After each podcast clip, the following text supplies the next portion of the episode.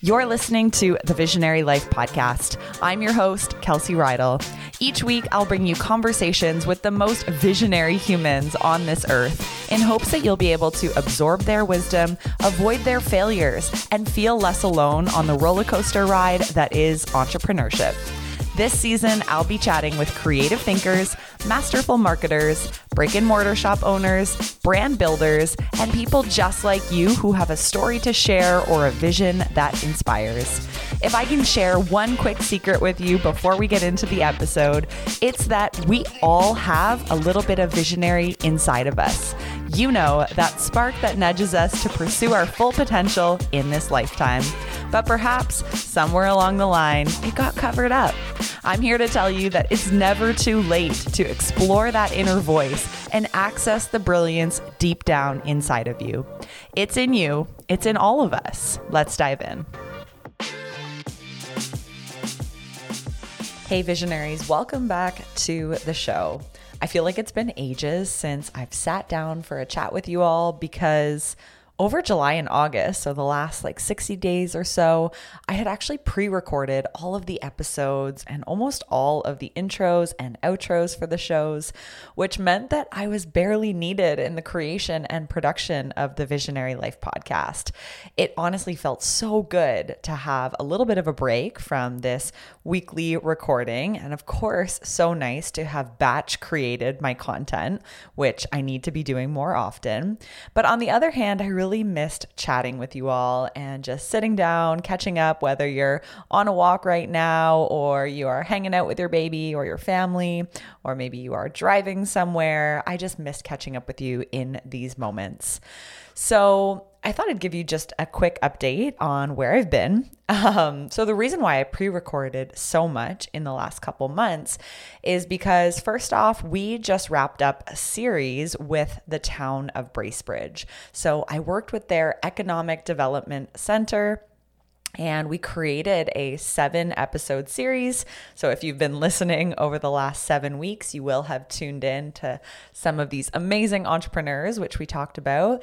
And because of that, because this was kind of a paid partnership, I had pre-recorded, done all the interviews, intros, outros for approval by the town. And yeah, it just meant that I had seven weeks of content all ready to go. And that was such a fun experience. I just want to again say thank you to the town of Bracebridge and encourage all of you to put Bracebridge on the map as a place you're going to want to visit. There's amazing cuisine. There are epic entrepreneurs, art galleries, gyms, places to shop for, you know, boutique items. And above all, I would say the nature is like next level. If you've heard of Muskoka in Ontario and you love that landscape of cottage country, you're also going to love Bracebridge. So big shout out to them. You can go follow them online at Visit the Bridge. And you know what? Another reason why I pre-recorded so many of the episodes was so that I could take my summer Fridays off, or at least as half days. So I had a lot going on this summer. And one thing that I realized was that Fridays tended to be a little bit slower anyways. I feel like, especially in Ontario, people work really hard Monday to Thursday in the summer months, and then a lot of people are booking Friday off for long weekends, or they're just kind of not really working, even though it's a work day. In the entrepreneurial world, I know a lot of people, they never really take days off. Uh, but for me, I kind of decided like this summer, I'm having so much fun with biking and hiking and paddleboarding and cottaging that I wanted to take three-day weekends whenever possible. So what I would do is I would basically put in four days of work into, um, yeah, Monday, or I'd put in five days of work, I guess, to four days. And I really am a believer in work smarter, not harder. I know that's such a cliche phrase, but it's true. Like, I was uber productive and I didn't see any drop in my business, we'll say. So maybe I'll stick to that work week even through the fall, the winter, the spring.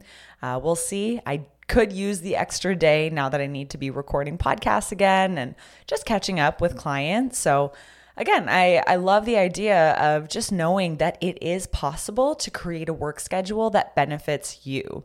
and that if nine to five isn't right for you, like it wasn't right for me, uh, many of you know my backstory of being in the corporate world and feeling really stagnant and just trapped, for lack of a better word. Um, so, you know, in that case, I was willing to quit that, go find a bunch of side hustles. I was teaching like ten fitness classes a week. I had a freelance business, but I just knew I needed to be out of that nine to five structure, and I didn't want somebody else to be in charge of my schedule. So for me, that was the right move. So anyways, just a reminder that if you do thrive or dream of being in a different work environment, you too could take the Friday off or, you know, work a different type of schedule or who knows. It's just uh, important to keep dreaming and to never feel like you are stuck in your current situation. All right, so I think that's kind of it for me. I want to get on to this week's episode. It is such a treat. So today I'm sitting down with Fatima Zaidi, who is the C E O and co-founder of Quill Incorporated. It's the world's first one-stop marketplace and agency where podcasters and brands can find pre-vetted experts who will save them time, improve their podcast quality, and help grow their audience. So it's basically an agency where brands go to start a podcast. And as we know, all brands are looking for creative ways to connect with their customers right now, and podcasts are a way to do that. In addition to recently launching Quill, Fatima's also the owner of the Listen In Conference, which is held in L A, and that supports brands moving into podcasting. Fatima's a public speaker who has shared stages with speakers like Gary Vaynerchuk. She's also a contributor to publications like the Globe and Mail, the Huffington Post, and she has won two Top thirty Under thirty awards. She is a hustler, you guys. You're going to pick that up from the moment that you start listening to her. Basically, she's incredibly passionate and she has a fire inside of her to make a big impact through the work that she does. So in our conversation, Fatima and I are chatting about why she left her career in marketing and in advertising to pursue podcasting, where her love of podcasts first stemmed from. She talks about her philosophy on imposter syndrome, and this is something you definitely won't want to miss. She talks about why she couldn't stand working in the corporate world and how she knew she needed to do her own thing. The early successes that Quill has had and where they're headed.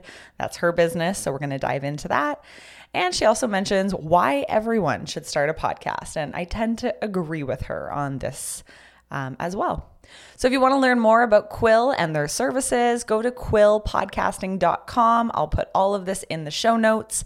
And just before I go, I wanted to give a huge shout out to one of our awesome listeners who I got to connect with last week. Her name is Nicole, and she is the founder of Crave Granola. Nicole heard about my marketing coaching services, and we jumped on a call and just had such a great conversation. So it certainly brings a smile to my face anytime I get to chat with you all, our listeners, because then I can picture you when I'm recording solo episodes or solo intros like this one, alone in my office. So hi, Nicole. I'm going to link your amazing brand in our show notes so people can go order their Crave Granola. All right, so that's it. Let's dive into this week's episode with Fatima. Fatima, welcome to the Visionary Life podcast. Thank you so much for being here. I cannot wait to dive into all things podcasting and why you started your most current company, Quill, and maybe even touch on work-life balance, which I know is a topic you're quite fond of. So thank you for being here. Yeah, it's a pleasure to be here. Thank you so much for having me, Kelsey. You're so welcome. So I would love to know what life was like before you started Quill. So I think you were working at various marketing agencies for a bit, maybe in some other roles, but could you just give us a snapshot of that chapter in your life? For sure. I um, moved to Canada or Toronto from a small country in the Middle East called Oman in two thousand seven. And after I graduated from University of Toronto, I joined the startup circuit and to help companies scale. So my background is in sales, and I sort of specialize in joining very early stage companies and helping them go from no revenue to a lot of revenue. So that's really my background. Um, Probably, you know, quite a few years before I launched Quill, one of my mentors in the industry reached out. She was running a marketing agency and she brought me on to help her scale. And um, really, that's that's I would say that was the world that I was in before I launched Quill. And in this role, I noticed that a lot of corporate companies and Fortune five hundred brands that we were working with uh, were moving really aggressively into the podcasting space. Um, This is back before podcasting was so sexy. It wasn't a household name. Yeah. It was just something that brands and, and indie podcasters were sort of dabbling in. But I've always been a really big consumer of podcasts. Um, and so I decided to sort of take that risk to productize our services. And uh, we ended up selling the agency and I launched Quill.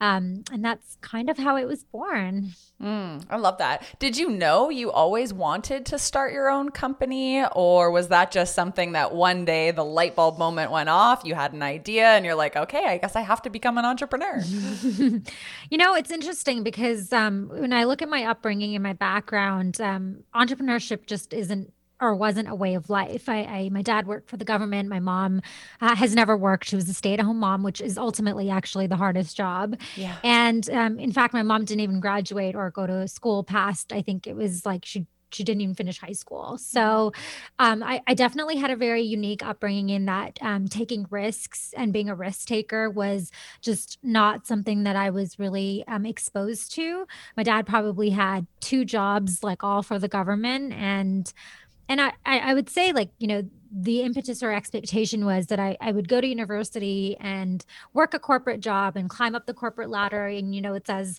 most Arab or South Asian parents say, become a doctor, lawyer, banker.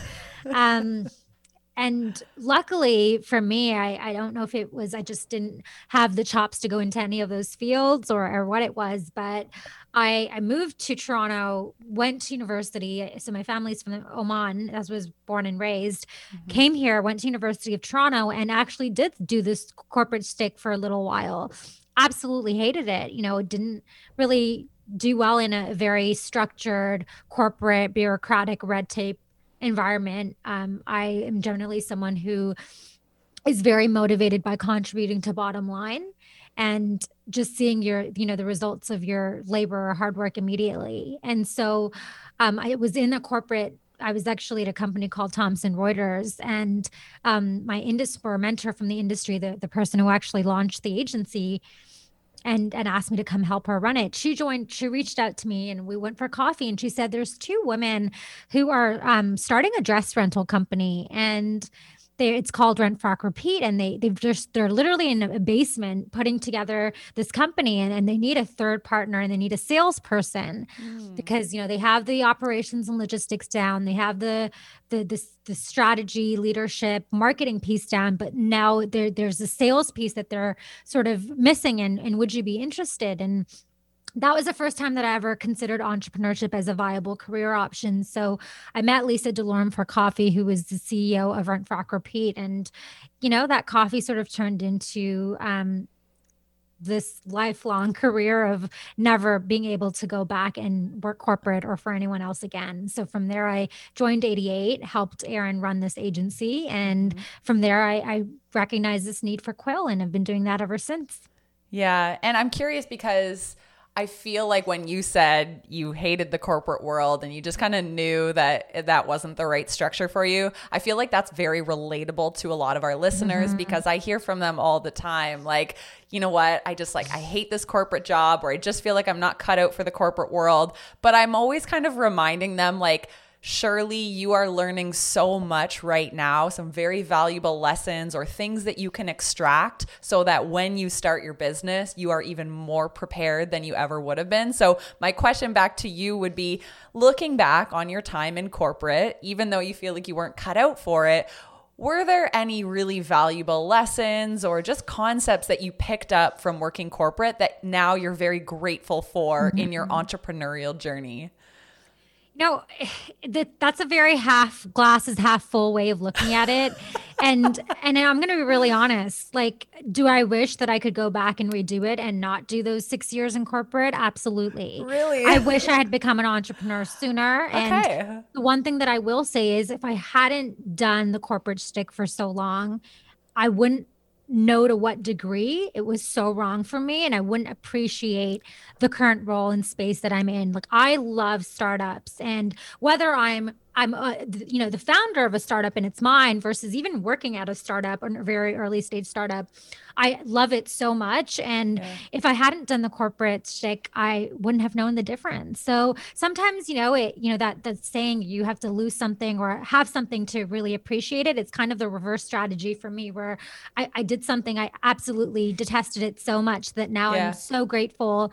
And even days when it's hard to be an entrepreneur and, and it's more hard than easy, I, I still remind myself, well, what's the alternative? Would you ever want to go work for someone again? And the answer is a hell no. So mm-hmm. um, I think that it's important to go through it to to realize what you're not good at or what's not a good structure or fit for you. And yeah. the other thing I remind myself is, thank goodness there are people who love the nine to five, the, yeah. the corporate stick, the, you know, clocking in and out, want stability and structure. Like if, if everybody wanted one thing or the other, I think it would just be a really difficult, um, sort of non-harmonious ecosystem to navigate. And, mm-hmm. you know, it's, I talk to a lot of my friends who are in the corporate world and they're always like, you know, how can you do startups? You know, isn't it hard with no job security? Every day looks so different, no work-life balance, no, all of these things. And I'm like, that couldn't be further from the truth. Like what, yeah. it, this is, we're in twenty twenty-one now. We,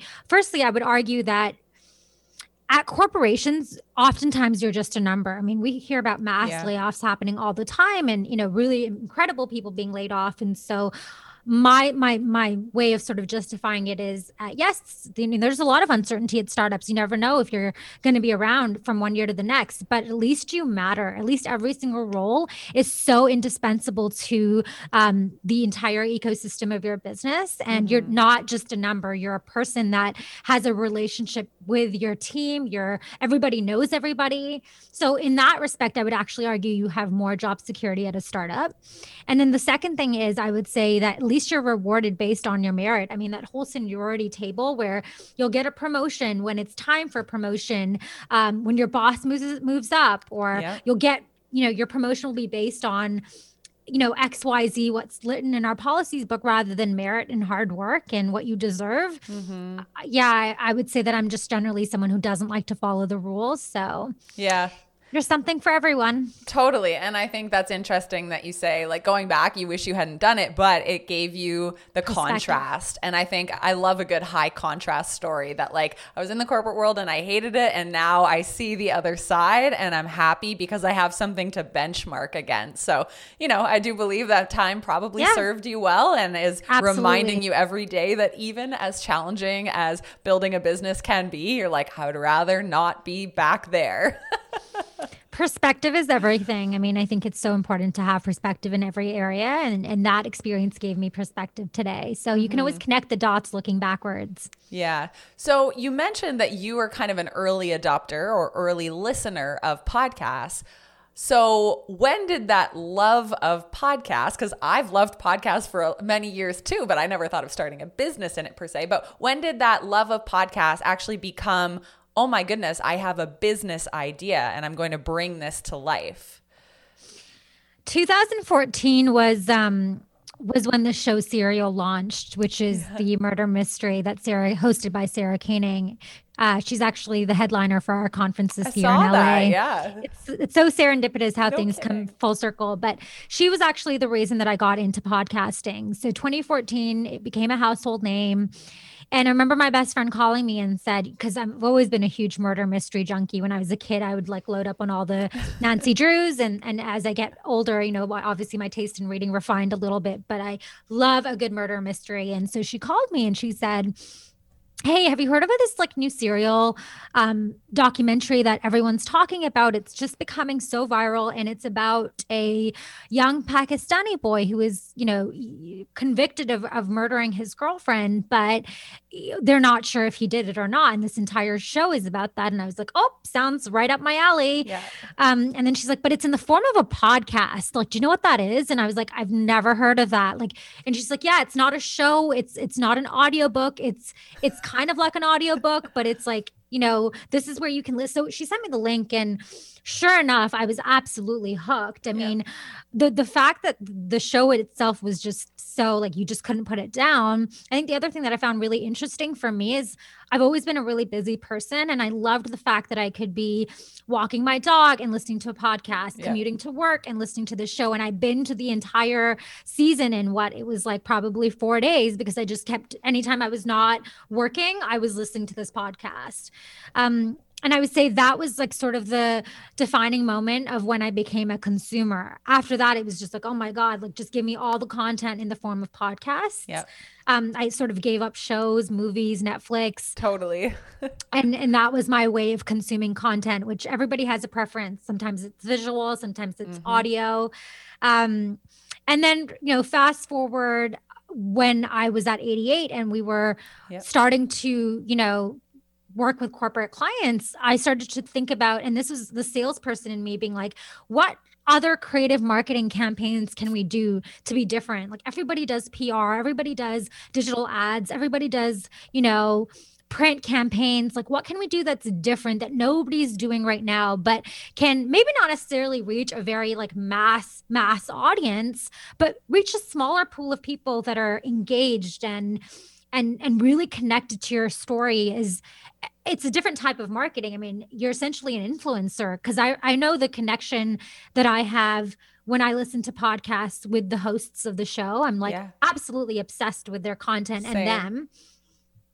It actually reminds me of the Ben and Jerry's story. Like I've never, I'm a huge ice cream consumer and I, I've never been loyal to a brand. But as soon as I heard Ben and Jerry's um, episode on how I built this, I've mm-hmm. never purchased anything else because I'm just so in love with their brand story. And I'm like, okay, well, if that's what one episode can do for an ice cream brand, like, why don't we try this as a tactic for some of our clients? Yeah.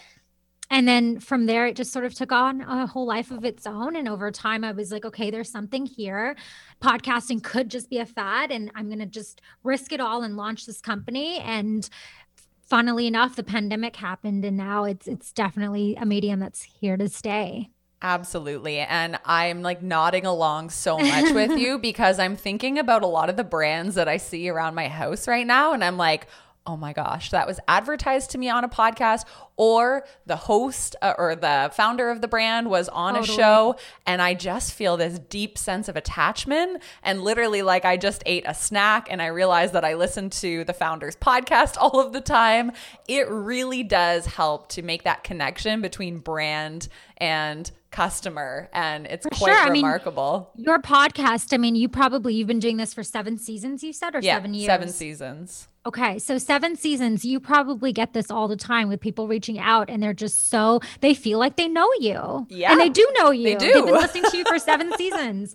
And it's like just such an intimate connection that you develop with your listeners, with your customers. Um, and, and the stats are now there to prove it. So I obviously got into podcasting and as a consumer and also as a business when there wasn't a lot of studies done, but now there's actually data to back it up. Like ninety-five percent of people who start a show will listen to the entire episode. season. Yeah. Whereas like with video content, a thirty minute video only has a twelve percent completion rate. Mm. And I think that gap is what we talked about, where it's one of the only marketing tactics where you can be actively engaged in another activity, and that increases engagement rather than hurting it. And so, um, you know, it fits in really well with our busy lives. And I think that people have started to realize, oh, you can be consuming and edu- being entertained and being educated while doing monotonous tasks like chores. And it's like a perfect, I would say, advertising medium or content yeah. consuming medium for millennials.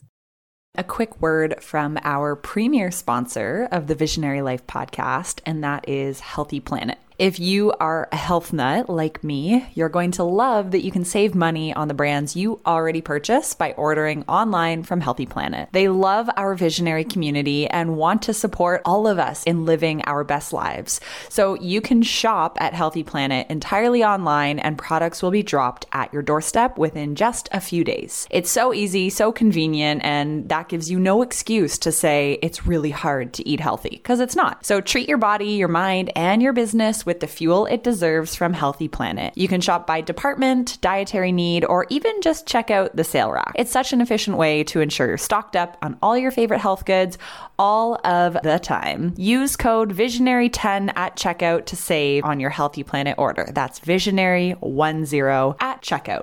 Absolutely. And, you know, I, what I found interesting, I don't know if you said it on a podcast or it, ri- it was written in a blog, but you said podcasts aren't trends. In the eighties, everyone had a phone number, or every business had a phone number. In the nineties, every business had a website. In the two thousands, every business had social media. And now in the era we are in, it's kind of like almost everybody seems to have a podcast, and it's almost like the thing that you do now. It's just, if I want to get to know a brand or a person, I just go listen to their show. So on that note, knowing that podcasts are kind of becoming more popular and it's no longer just for the early adopters, do you think the market of launching a new podcast is saturated right now? Mm-hmm. That's a question that I get asked all the time. And it, I, I truly do believe that we're very, very at the early, big, right beginning of the hype cycle. Like you yeah. got in very early if you've done seven seasons, mm-hmm. and you are by default going to be a huge influencer in the next five to ten years, because yes, in the two thousands, everybody had social.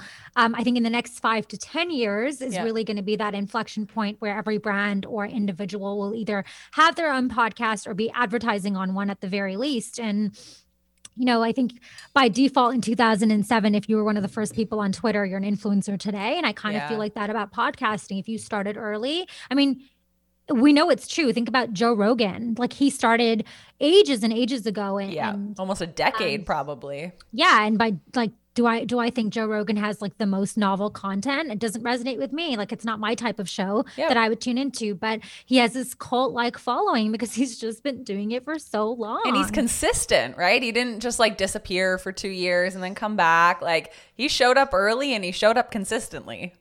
Yeah, and I'm probably going to get in trouble for saying this, but um, I really don't care. I'm going to just be authentic Go about for it. it. My, my sister and I were listening to an episode by, I think his name is Lewis Howes. Oh, yeah, yeah. Over the weekend. And I was just like so put off by this episode. I mean, he was like interviewing someone who was like, um, or maybe it was Lewis Howes. Or was he was interviewing someone who is like a really successful realtor. And this okay. realtor was giving advice on how he like typically does sales, and it was like a really grimy sales tactics that I was like, they're very oh. manipulative. Like you're so proud that you're like able to cut these like seven figure deals, but like take advantage in, of people and swindle them. And, and, and this episode probably did so well because he has such a cult like following. And literally I'm like, this guy's an idiot. I don't know how his show is doing so well, yep. but the one thing that he has going from him is that he started podcasting really early. Yep. So he's just an influencer today. I'm like, this guy does not deserve to be an influencer. Like there are yep. so many better podcasts out there that are not getting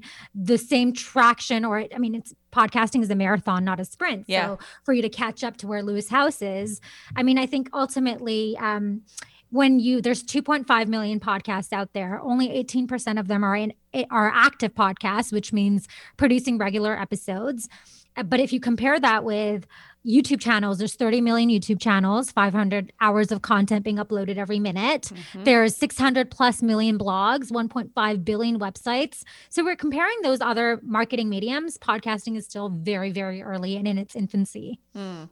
Yeah. And, you know, it's so funny that you say that about whoever it was, Lewis Howes, like, you know, he shouldn't be an influencer. And there's a lot of podcasts out there that I'm like, this isn't even that good. And to be honest, that's exactly why I started my show three and a half years ago, is because I was consuming like five hours of podcasts every single day thinking, these people are no different than I am. Like I have a better way. I think I can do this, you know, at least a little bit, an inch better than they can. And so for the listener right now, I know a lot of them have been thinking, well, I want to start a podcast, but how will I make my voice stand out? Do you have any tips for like how to enter the podcasting space in twenty twenty-one and have some form of success from it without feeling like it's going to be too saturated and nobody will mm-hmm. listen? So what are the success secrets for someone starting now? Well, I mean, I think the first is, you sort of answered it, getting over that imposter syndrome and knowing that no one else has more or less of a right to be putting out great content. There's I love that. a lot of influencers out there who put out very basic content. And if you have a story to share, you just get over that imposter syndrome and start yep. it. Mm-hmm. Um, and then I would say the second, I mean, I, there's so much content that I can share in terms of best practices, but um, taking, investing in your show the way that you would invest in yourself, like taking your show seriously, like investing in the right equipment, putting in the hours, recognizing that podcasting is a marathon, not a sprint, um, setting up realistic expectations, because I think the biggest challenge in our industry is podcasters often will launch enthusiastically with a really great idea, but then get overwhelmed with the technical aspects of production and post-production and drop off, leading to just, I would say, like a lot of inactive podcasts yeah. that, and the lack of creation of new production budgets. And so really set realistic benchmarks for yourself, accurate ones, mm-hmm. um, and then take your show seriously. Like think of it as like a slow burn, a slow climb to the top, but um, you know, like very much similar to entrepreneurship. It's, it's not a sprint. It's like a ten month, a ten year marathon. So yeah. think of a podcast as like a little mini business of yours that every month you're trying to get your, your download count up. Every month exactly. you're trying to attract new audiences and new listeners. And, you know, and seven seasons later, you'll probably have a really great audience. Mm-hmm. I love that tip. And you're right. Like, I think the the nitty gritty of all the tech and the editing and everything that has to happen after the recording, it tends to bog people down, and they realize like, oh, this isn't just like a speak for one hour and then it magically uploads itself to iTunes and Spotify and to the podcast universe. So I'm curious, how does Quill come into play for somebody who has a small business, who's starting a podcast, who just wants to sit down and talk? How can Quill help them to get through this whole production process?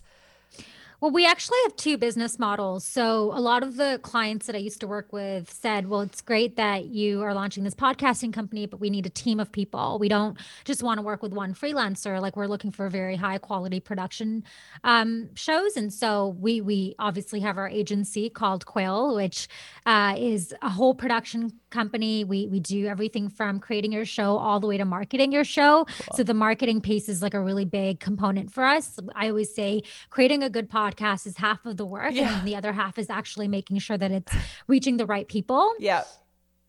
And so we are a one-stop shop production team. We take care of everything for, for brands, but we also recognize that working with an agency is not always cost effective, especially for a small business, um, for a bootstrapped company. And so we obviously understand the challenges of not having massive production budgets to invest into your marketing dollars. And so we also launched the world's first marketplace for podcasters, which is the Fiverr, Upwork, TaskRabbit, but for the podcasting world. Yeah. So you can go on to our marketplace, and if you're just looking for someone at an affordable price point for just editing or just mm. recording and production support or just, you know, marketing or whatever services you need, you may need everything. So full service is an option too. Um, and you can find people at your price point on our marketplace to help you get your show off the ground. Mm, that's genius. And we We also do consulting. So a lot of times people will go onto a marketplace and be like, I don't know what I need. It's such a new industry. So we do um, yeah. we do the matching process as well. We'll do a consulting call with you, find out what your podcasting needs are, and then actually pair you with the best freelancer for what your needs are. That's really cool, because you're right. I think a lot of people, they don't know what they need. They kind of, they have the idea for the show. They're the visionary who's like, okay, I've got this idea. I want to talk to these guests and these people, but they don't know all the rest of the steps that are involved in actually getting the show up and yeah. running. So I love that you kind of offer that, like, sit down with us, chat with us, and we'll figure out who to pair you with and what steps you do need to outsource in order to make this happen. Like, stop delaying and let's go. It is a really, it's an interesting industry because it's so new. It's kind of like the wild, wild west. Yeah. And so I am, and my team, um, we're constantly educating ourselves and, and researching mm. and testing new tactics and ideas. And so um, we find that the education component is a key when it comes to moving this industry along. Like, people don't know what they don't know, and that walking them through the process and, and, giving them accurate benchmarks, giving them accurate data uh, on what they should expect. Like, that whole piece is just as important as, you know, giving them the tools to launch a show. Absolutely. Yeah. And so I know, in addition to having kind of this freelance marketplace and offering post-production, you also do consulting with companies who are looking to start a podcast and make an emotional connection with their potential customers. Is that right? Yeah, so I would say that's the production company role that we sort of fulfill. We yeah. we mostly do all of the execution too. Um, we yeah, we typically work with like all of the banks, the Fortune five hundred companies to help launch their branded podcasts mm. and integrate shows into their uh, larger marketing strategy. So Um, yeah, we work very closely with agencies as well as brands directly. Yeah. I find that really interesting now that like podcasting has become so much more mainstream that now businesses are realizing like this is an incredible way to have a micro touch point with our customer. And I've even seen like when I open uh, the iTunes charts, I see that like R B C now has a podcast mm-hmm. and like, like you said, that's like, our podcast, that's the R B C Disruptors. Yeah, exactly. And it's like, you know, doing really, really well. And I'm like, wait, I thought podcasting yeah. used to just be for like the individual, but it's no longer just like that. Now nope. companies are recognizing that it's an incredible way to yep. just like foster an emotional connection and actually have a voice behind your brand. So it sounds like at this point, podcasting is literally good for any brand or business yeah. or even anyone who wants to start a business, but just needs to at least start talking first and eventually will monetize it. Definitely. We have a really diverse portfolio. So we have the, you know, the R B Cs, the T Ds, the C I B Cs, P W Cs of the world. We also work with not-for-profits like Sick Kids Hospital. And um, we we do, do a ton of not-for-profit work, actually. And it's been a really great fundraising strategy tool. And I think what people don't understand is that podcasting can be used for so many different tactics. One, brand awareness and thought leadership. Two, telling your brand story and creating a more intimate connection with your customers, fostering more loyalty. Um, the third, which people don't even talk about, is sales, customer acquisition. I mean, we were actually doing an internal study and we we actually were just tracking for our clients to see all of the guests that they had come on their show. How many of those con, you know, convert into customers or vendors or partners or large, hot new hires or just larger relationships? And like the close rate is like sixty to seventy percent. Mm-hmm. What other tactic are you going to get in front of someone for an hour of their time and start building a relationship with them? So even if you're looking for like a new sales strategy, why not create a podcast and invite all of your prospective companies to come mm-hmm. on and share their story and build a relationship with them. And so, you know, people think of podcasting as just a marketing strategy. And I always like to argue that marketing and sales go hand in hand with this particular medium. Mm-hmm. Yeah, the way I see it, it's really a relationship building strategy because, you know, my goal is not to get rich off of the podcast. It's not to just invite on prospective clients. Like I'm not trying to sell you into my online course. But for me, what it is, it's a chance to meet incredible people, to build a relationship with somebody I may not have otherwise had the chance to. And um, I think, you know, when it all comes down to it, we need to go back to the art of human relationships, especially yeah. with COVID. We've kind of lost that. We're talking to everybody through screens and we forget that you cannot build a successful business by just hiding in a dark cave with your office door closed, expecting that things are just going to take off. Like you have to continually be meeting people, be exposed to new ideas, just like have these serendipitous connections that can happen um, and be facilitated through a podcast. So yeah, I think it's really cool to even think that a podcast can help in that sales process and kind of be a piece of um, a way that you grow your business.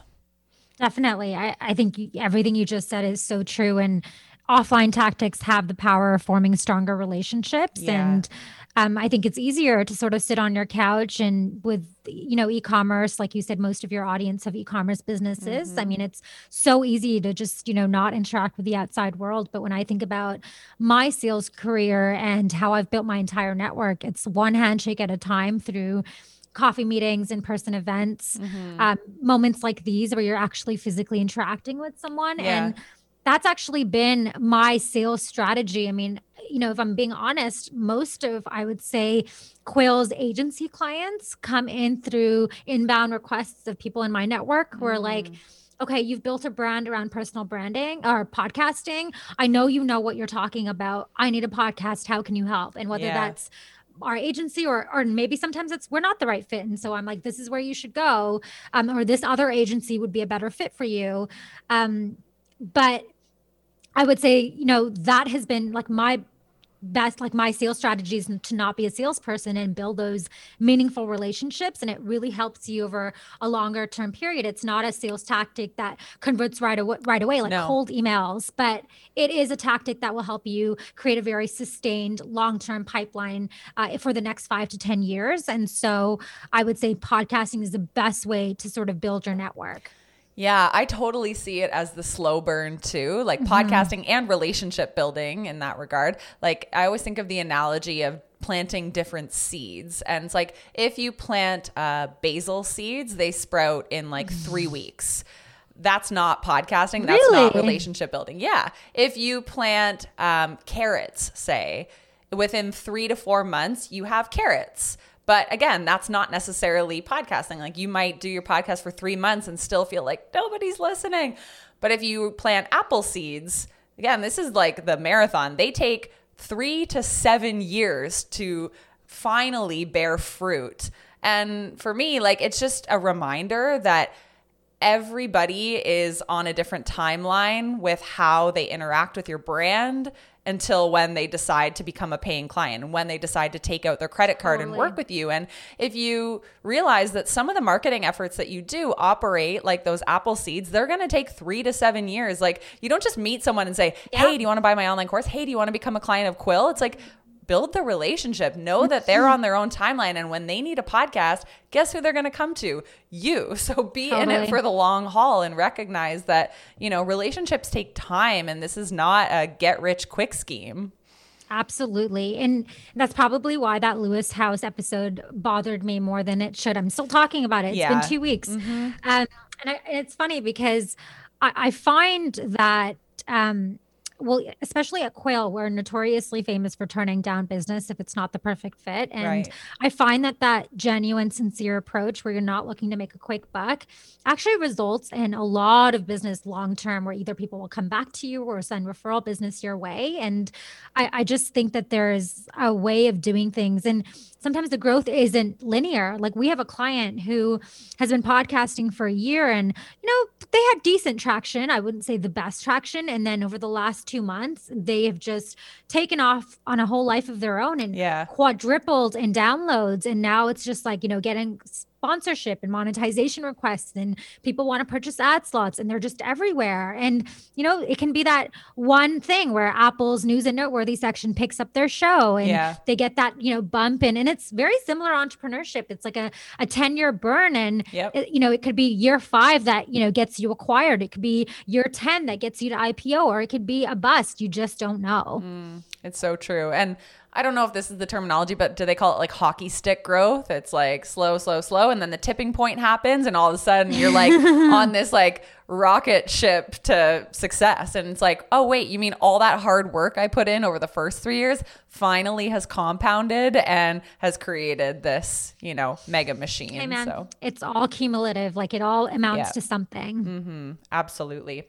Okay. So curious, um, you know, let's uh, shift gear into you as an entrepreneur, because I know that you have a lot of wisdom around finding work-life balance and really just running a company and, and making sure you're having fun along the way. So um, number one, like, why are you so enthusiastic about finding work-life balance, or whatever word you want to use there? Like, why don't you adopt that hustle all of the time, growth at all costs mentality? Funny, you caught me in a bad week. It's, it's, it's Friday afternoon and I'm just like, you know, like just zero balance this week. Yeah, and but it I happens. Think it's that a season, right? It totally happens. I was actually reading or listening to this podcast by Jay Shetty, who is like my content guru. Mm-hmm. And he did an entire episode on people are seasonal, just like the weather is seasonal. And sometimes you have a season where you're like in growth mode. And sometimes you're in seasons where you need to yeah. chill mm. and your body's like, you need a break. And so ironically, um, Kelsey, when for the first ten years of my career, I was the complete opposite of how I am now. I was hustle twenty-four seven, like twenty-four seven. I worked, you know, seventeen hour days. I worked all the time. I had no balance and no chill. And I think that as I became an entrepreneur, I started to really think about the kind of leader and C E O I wanted to be, and mm-hmm. the kind of culture. Culture has always been important to me. So even though I've always been the hardest working person in the room, yeah. um, I've always, it's been important to me to be part of a team that has great culture. Mm-hmm. And I think a lot of the mentors and bosses that I've had have, have created a really great culture. And so having to start thinking about, as a C E O, you're not just an individual contributor anymore. Now you have, you know, so many people reporting to you, and you're thinking about retention and engagement and employee motivation. So that was a really big factor. And when I launched Quill, like, what kind of leader and C E O do I want to be? And what kind of culture do our talent do I want to attract to this company? And yeah. so right off the bat, I knew that I wanted people to have work-life balance. And funnily enough, that shift in mentality made me a better worker. Mm-hmm. Like I just, it was like this, oh, so I don't have to work twenty-four seven, but can still produce the same output. Yep. And I became a better partner. I became a better friend. I became a better sister, and I became a hundred percent a better C E O. Mm-hmm. I've just become really good at prioritizing my time. So I'll start working at like seven in the morning. Um, I'll wake up even earlier. So like around five or six, I'll be up. I'll be working by seven, and I'll probably work on weekdays until six or seven. Mm-hmm. Um, and then I will not work on weekends. And I'm like militant about it. Absolutely. Like my team is not allowed to work overtime. It's a rule, actually. And you know, you have like, we have unlimited vacation. Like I'm not going to tell you when to take vacation. You take it when you want to take vacation. If yeah. you're burnt out, you take vacation. And we're absolutely not going to work on weekends, and we're not going to work out of the nine to five E S T time zone. Obviously I put in extra hours. I'm the founder and C E O. Sure, yeah. uh, my business partner does too, but outside of us, it's you, you, you come in at nine, you leave at five, and then you have a life, and mm-hmm. we're all happy. We coexist well. We are motivated when we're here. We, during those hours, I get so much done, and I'm so present at work. But then when I'm done and off the clock, I'm so disconnected and present in my life. And it's just made me a, a more, I would say, efficient and better worker. Mm-hmm. Yeah. And I think that's so inspiring to hear that, like, you don't have to participate in this kind of toxic don't. growth mentality, and to realize that, you know, our very clear brainwaves are only available to us probably like ten hours a day maximum. So it's like, learn when you are thinking crystal clear, when do your best ideas flow, when does your best work come through, and just be very focused for those hours, and make sure that when you're off, you're really giving yourself time to recharge. And, you know, whatever yeah. you need to do to break up your workday or take breaks when totally. needed. It's like, yeah, I, I just think that that balance nowadays is so important. And especially in this work from home environment where, you know, there Goodness. isn't much separation from life and from no. work. And you guys launched pretty much at the start of the pandemic, right? So have you ever had um, the like in office culture, or have you guys been remote this whole year, I guess? We have always been remote, and we always will be. Oh, okay. So we launched as a remote company. I oh. made that hyper clear to my team. Yeah. We actually acquired a production team Uh, six months ago, I think. And when we acquired this company, we, I'm like put it, it was in a part of our contractual paperwork. We will never have an office. Hmm. So if that is not something you and your employees are going to be comfortable with, this is not the right fit for you. Because yeah. for me, it's about, um, I, and I understand some companies like, and you know what, I actually am a member of Soho House. So mm-hmm. if people want, you know, that face-to-face interaction, yes. meet me at Soho. We'll totally. do a brainstorm. We'll go for lunch. We'll like definitely create that team yep. culture. But do I need you to clock in and out and give me FaceTime? Do I need you to commute from Niagara? Or, I mean, also we have employees in like the U S, yeah. in, in the U K. So like, we're just a, a different, we're a tech remote company. We're, we're, run really differently, but we're doing really well. So I think it's just really questioning the status quo and being like, do you need your employees in the office nine to five to be running a successful company? Or is that office unnecessary overhead? You know, who really wants to spend, and some people do, but most people probably don't want to spend an hour of their day commuting or no. getting ready and putting on their face. And mm-hmm. yeah, we just, our mantra is, be a high performer, work hard, play hard, and do it on your own schedule. I, my C T O hates working in the day. He's like, I'm just a better performer at night. I'm yeah. a tech person. I want to be up and coding in the middle of the night. I'm like, you do you. I won't bother you until one p.m. in the afternoon when you're waking up. Yep. Yeah. And it sounds like you were just almost predicting this whole global pandemic, because you launched in February, right? And then everyone had to go remote in March anyways. So you were yeah, quite ahead of the curve. Our theory. It just validated what like I already thought. I think it also helps that I've always been in sales, which has always been a remote role. Right. So even with companies who have a strong office culture, I've always been the one person who's in and out, mm-hmm. but I, I know how I work well. Like I don't actually work well with a lot of distraction. Mm-hmm. Um, so I wanted, like I, I built this company for what made sense for me. And then over time I started to realize people are like, well, actually this works better for me too. We just really didn't have the luxury to, mm-hmm. um, be able to sort of like play in, in a space like this. And so, mm-hmm. yeah, it's if you want to come in, come in. If you don't want to come in, you do you. Mm, absolutely. And I think the one challenge that I've personally experienced, I don't know if you relate to this too, I've just felt always as an entrepreneur a little bit lonely or isolated. And so that's why I felt like I needed to get out to a co-working space. And that's something that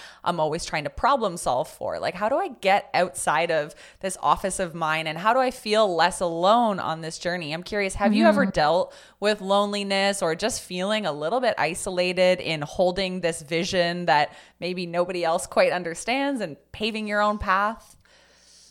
Yeah, I mean, I would say that um, being an entrepreneur is an extremely lonely and sometimes isolating experience. I've always been really lucky because I have a business partner who's great, yeah. and I now have we're, you know, a, a pretty large team. So I have a really great pe- team of people around me. Mm-hmm. But um, I actually own this Women in Tech breakfast event, and mm. one of the biggest conversations that comes up is this: is how do you sort of curb that feeling of isolation and feeling like you're in this alone? And my heart goes out to solo founders. I don't know how you do it alone. It is really challenging. But um, if you are someone that's, you know, necessarily seeking out um, like that team environment and need people around you, that's how you thrive, like in that extroverted mm-hmm. setting, then then absolutely have a co-working space, yeah. you know.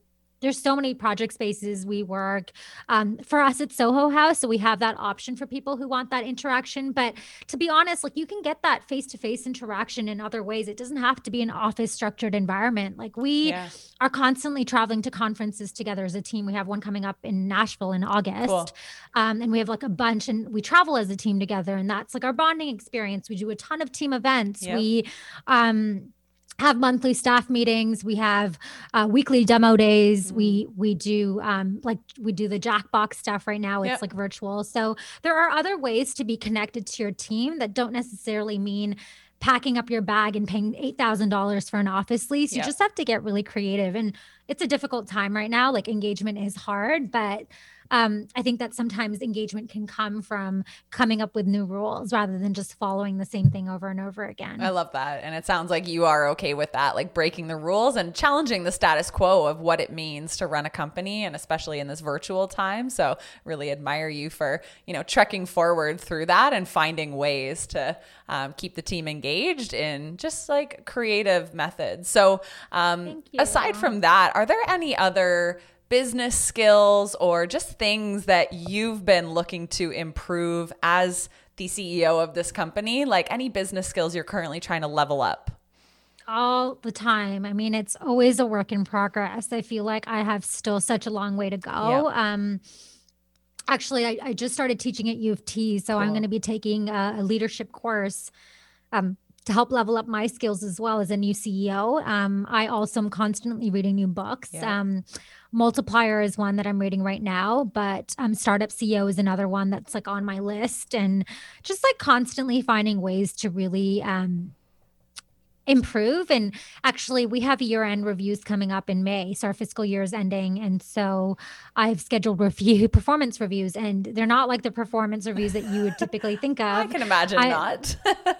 I've created sort of a three sixty um, degree worksheet where cool. everybody comes to the table prepared with what went well, mm-hmm. what didn't go well. And then for me, I, I want the feedback, like what's one thing I should start doing, continue doing, and stop doing. Yes.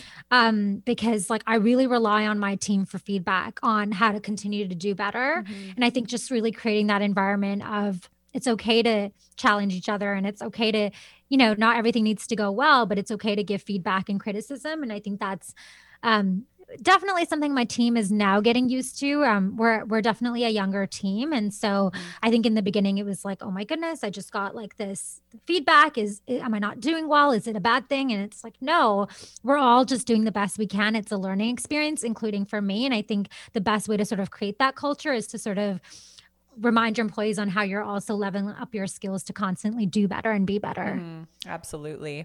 And speaking of culture, I know a big part of culture is celebration and really, you know, uh, taking the moments to pause and acknowledge accomplishments. So I'm curious, have you guys reached any milestones that you've celebrated lately or anything internally that you've been like, Fatima, great job? Mm-hmm. Um, what are some things that you've been able to celebrate in the past, say, six or twelve months? Well, given that we've only been around for twelve yeah. months, launching, um, we, we just hit our one year milestone. We survived a COVID year. We acquired this production company six months ago, so yeah. we doubled in size. Um, we we just launched Quill Podcasting Awards, so cool. we're one of the few awards out there. We also own the Rotten Tomatoes of podcasting called Quill Reviews. Um, oh, neat. So actually, Kelsey, you should um, go to our, our website and I submit will. or get your friends and family to submit your podcast for. Cool. Um, we're just we were so sick of the same podcast winning all of the award categories, like the Reply Alls, the How yeah. I Built This. Like, we know those shows are great. They've been around forever. We want to talk about some of the smaller indie productions. Yeah. So we we launched our own podcast awards that are focused on not just the best podcast. We have podcasts for every category, but also podcasting companies. Mm. We wanted to highlight like the the companies that are moving the industry forward. So mm-hmm. best podcast app, best podcast tech, cool. best hosting platform. Uh, so those that award um, so submission just launched um, this week. Uh, so I would say that's a milestone. Um, being able to travel again as a team. Our, our first conference is in August, um, Podcast Movement yeah. in Nashville, which we're really excited about. Cool. Um, and then in terms of like, I would say like little celebrations day to day, we've had to cancel a lot of in-person events, our summer cottage trips, our oh. Christmas um, Christmas party or holiday party, our like, I, yeah, we we we do like, we do six mental health days in the summer as well. So we periodically every month or every other month, we'll try to take one full day off and it's called the mental health day. Yeah. And in that day, you and it can be run, it can be tacked onto a long weekend or it could be in the middle of a week, but you're not allowed to work. You're supposed to do everything that like helps your mental health. Um, so we have like a bunch of those coming up. And for some of them, we had a bunch of team events planned, but we can't do that. So we're, we're just um, finding creative ways to sort of stay connected. Mm, so cool. And I love the way that you're reimagining culture and kind of listening to your inner voice saying like, you know what, we should add these six mental health days and the fun cottage weekends. And like you said, unlimited limited vacation. So I feel like you have so much wisdom to share there. And I can't wait to, you know, like have another conversation in a year and to see where uh, your company grows and how much it expands and impacts the world of podcasting. So thank you so, so much for being on the show. I feel like we could have extracted so much more from you. Um, if people want to learn more about Quill, maybe they want to use your services, check out Quill Reviews and submit a podcast. Like, where are all the places that they should go to learn more, because this just wasn't enough? Well, our, our website is quill podcasting dot com. So you can go onto our website and our conference is there, our review page is there, our award page is there. So like all of the little nuggets that we're sort of operating with are all under that one domain, quill podcasting dot com. And if you wanted to connect with me directly, I'm literally on all of the channels, yep. um, Instagram, Facebook, LinkedIn, uh, Twitter. I'm my, my handle is Zaidi, a Fatima. And, um, yeah, you can't not get through to me if you want to. I'm very accessible. So. I love that. And thank you for being accessible. It's always so wonderful to be able to send an Instagram message or a tweet to somebody that you listen to a podcast of. So um, thank you so much for being on the show. And I wish you guys all of the best as you grow Quill and impact so, so many people. So thank you, Fatima. Thank you. Thank you so much for having me. This was great. You have all the chops for a really successful podcast. I'm so excited to see this take on a life of its own. Thank you. That means a lot. Thanks for tuning in to this episode of Visionary Life. I love bringing you these conversations on a weekly basis, so it would mean so much to me if you could help me out by rating and reviewing the show in your iTunes app. You can also support the show by taking a quick screenshot of the episode and sharing it on your Instagram stories, tagging me at Kelsey Riedel. I'll catch you in the next episode. P S. Whenever you're ready, there's a couple of ways that I can support you. So first thing, if you're ready to make your first or next fifty thousand dollars in business, explore how the Visionary Method business coaching experience can accelerate your growth. There'll be a link in the show notes. Also, if you're feeling lost, confused, or overwhelmed when it comes to starting an online business, reach out and book a free revision call with me. I'll offer you customized recommendations on how to get unstuck so you can live a life filled with joy, happiness, and fulfillment.